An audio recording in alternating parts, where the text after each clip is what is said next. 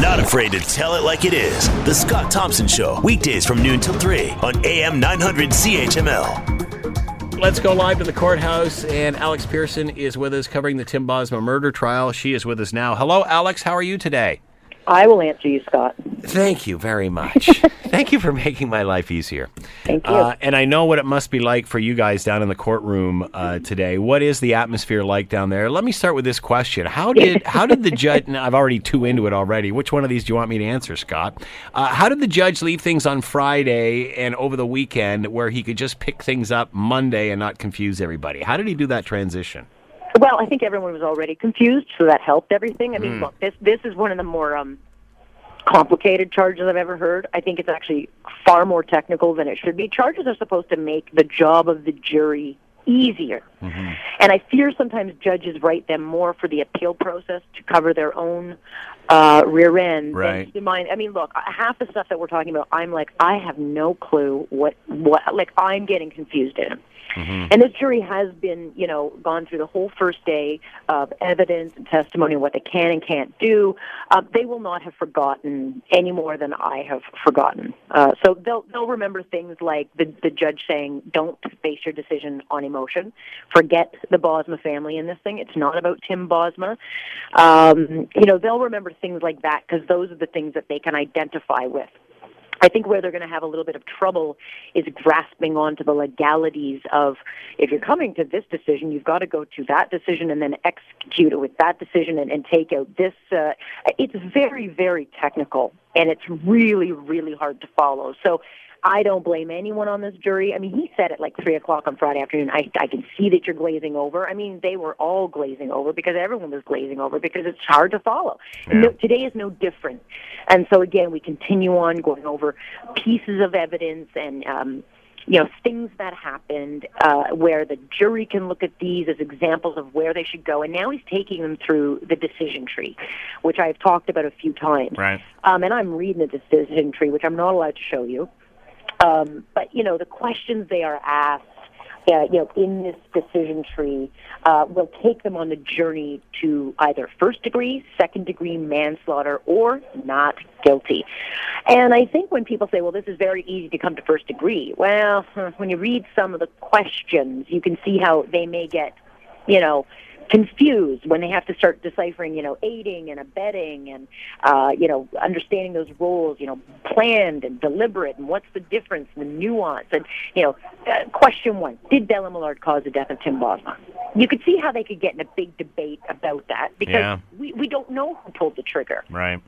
So what they're going to have to fall back on, and I hope they do fall back on, is the Crown saying, "Don't worry about that. It's not about who killed Tim Bosma. These Right. men were both involved in planning and deliberately killing Tim Bosma." Does that make sense to you? I'm trying to like. Yeah, no, you know, very, it's- very difficult to explain.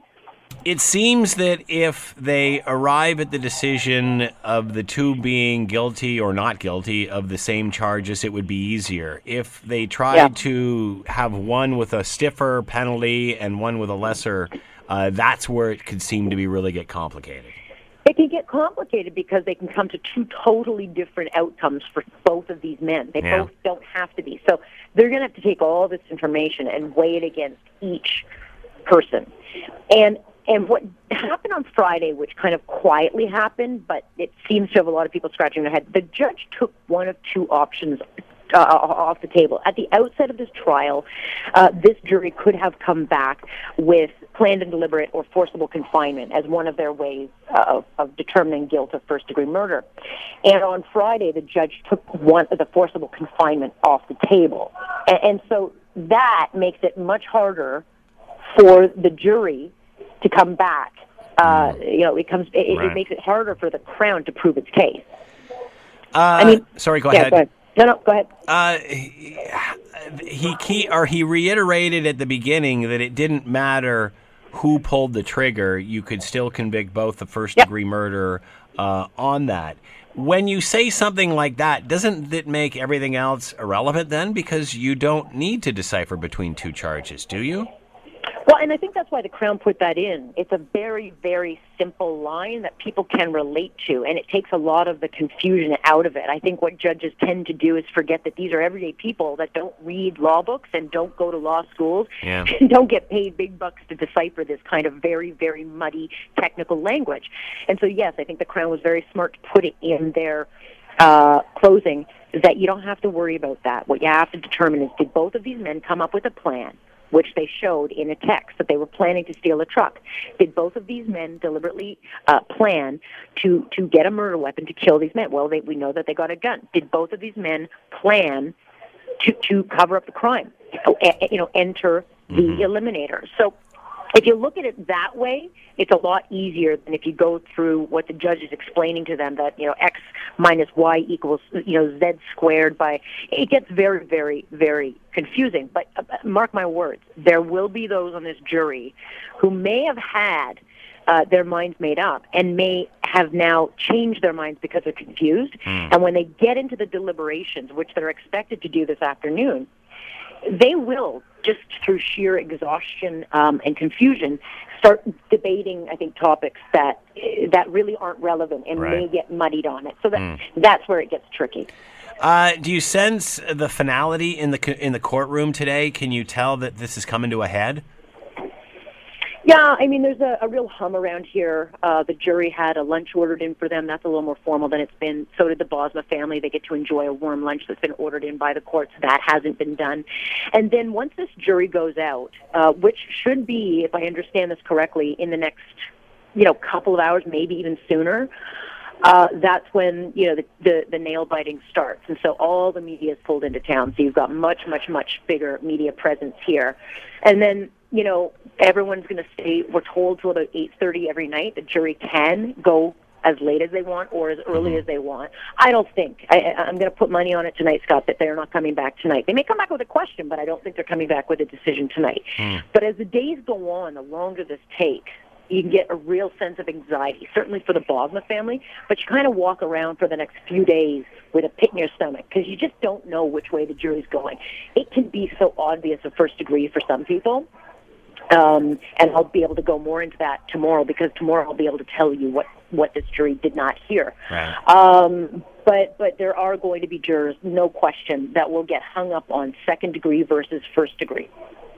How will you find out once they uh, w- once the judge sends them off this afternoon and, and gives them their their their, their final direction? Then what happens? What's the process? How do you, as a court reporter, find out? So they do all their deliberations here at the courthouse in a room where all the exhibits and the evidence and testimony is available to them. Then they go back to a hotel, which they've been assigned to. Um, they'll stay there. They've already got their bags packed, and they will stay there without phones, technology, internet, et cetera, et cetera. Um, and if they do want to get instructions back, they'll write a good old-fashioned hand letter, uh, uh uh-huh. you know, pen to paper note to the judge where there's a question. We will be notified through the registrar. It's really kind of a chain telephone. So one of us on the media, two people in the media have been put in charge of phoning people. Right. So Nicole from CTV will call Alex, you know, Right. from CHML, then I'll call a friend. We all make sure we're all covered because we've mm-hmm. all been down here so long. Mm-hmm. We've got an hour to come back to the courthouse, and then from there we get our our, our marching orders.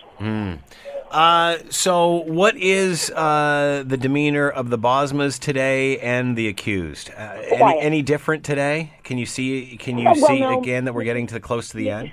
Smich has got the straightest back I've ever seen. He doesn't move ever. He has not moved since the day I stepped into this court four and a half months ago. He still sits like a, a rod is put down his back, very tentatively listening.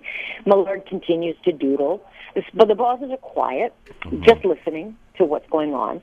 Um, but you can't help. You get a lot of yawning. One guy was snoring this morning. I mean, it's just very technical and dry stuff. I've written reports as as friendly as I can to explain um, you know, here's what's happening and here's how this jury can come to its conclusion.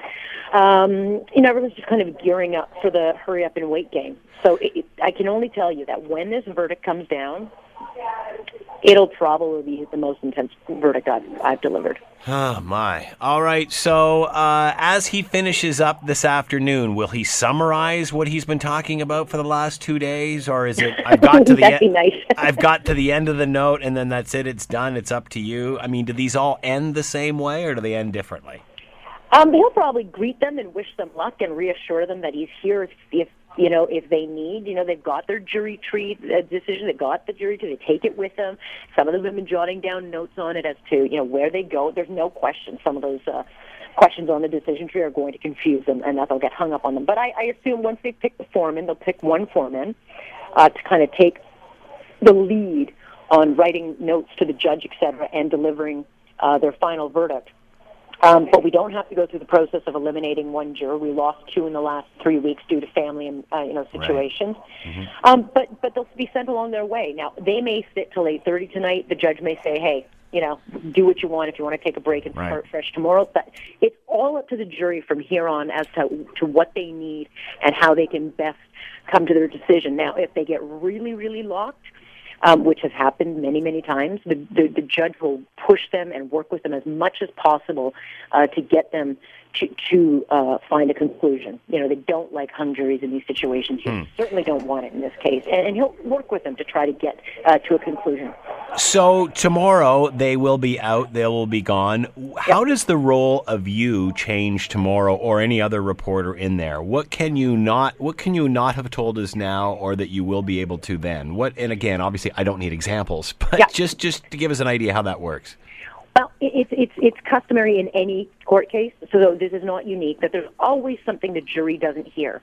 I can assure you, this trial is different in the sense that it's just much more uh, complicated. Yeah. And I'll be able to explain all of that tomorrow. And for the first time in four and a half months, you uh, you know when when we talk tomorrow I'll have freedom to say much much more than I have had still with many restrictions on it uh, but I'll be able to kind of just say how I feel things went and I can describe a lot more uh, of moments that happened in that courtroom um, that people might not know about so tomorrow should be a fascinating discussion tomorrow you'll finally hear what Alex Pearson thinks.